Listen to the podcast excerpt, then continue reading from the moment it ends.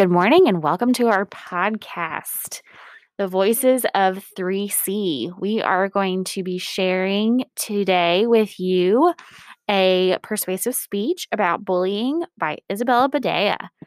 Here she goes.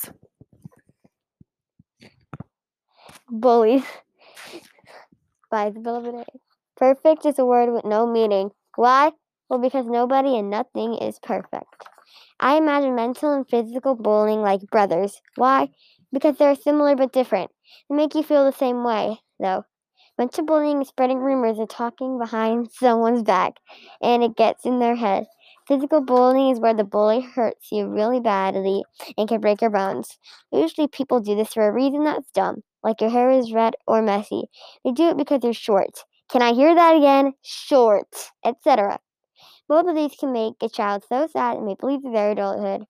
If it does bleed through their adulthood, they may feel things like isolation, depression, anxiety, and much more. It's just really sad see your loved ones fade into a hole that may never come out from. Bullies may commit vandalism and lots of other bad things. Cyberbullying is as bad as mental and physical bullying combined, even though it's on a screen. Cyberbullying can make someone so upset they may stay in the hole they're getting sucked into.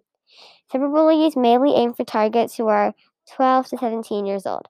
I mean, cyberbullying can be just as bad even if it's on a screen. People say things as cyberbullies that they would never say in real life because they're anonymous. There are tons of solutions out there, but I'm only name a few. One, if you see someone being bullied, walk up to them and yell stop, or any other thing that'll make them stop, and then help the victim. Two, teach the kid martial arts if you know them, to a physical bully. Three, go to the teacher. Four, if it's a cyberbullying, block them so you can skip the depression part. If you are ever meet someone, say sorry and it'll be worth a lifetime. If you ever have thoughts of being a bully, think of the golden rule because it'll help you. If you forgot the golden rule, let's treat others the way you want to be treated. I'll say that ten times. You're good.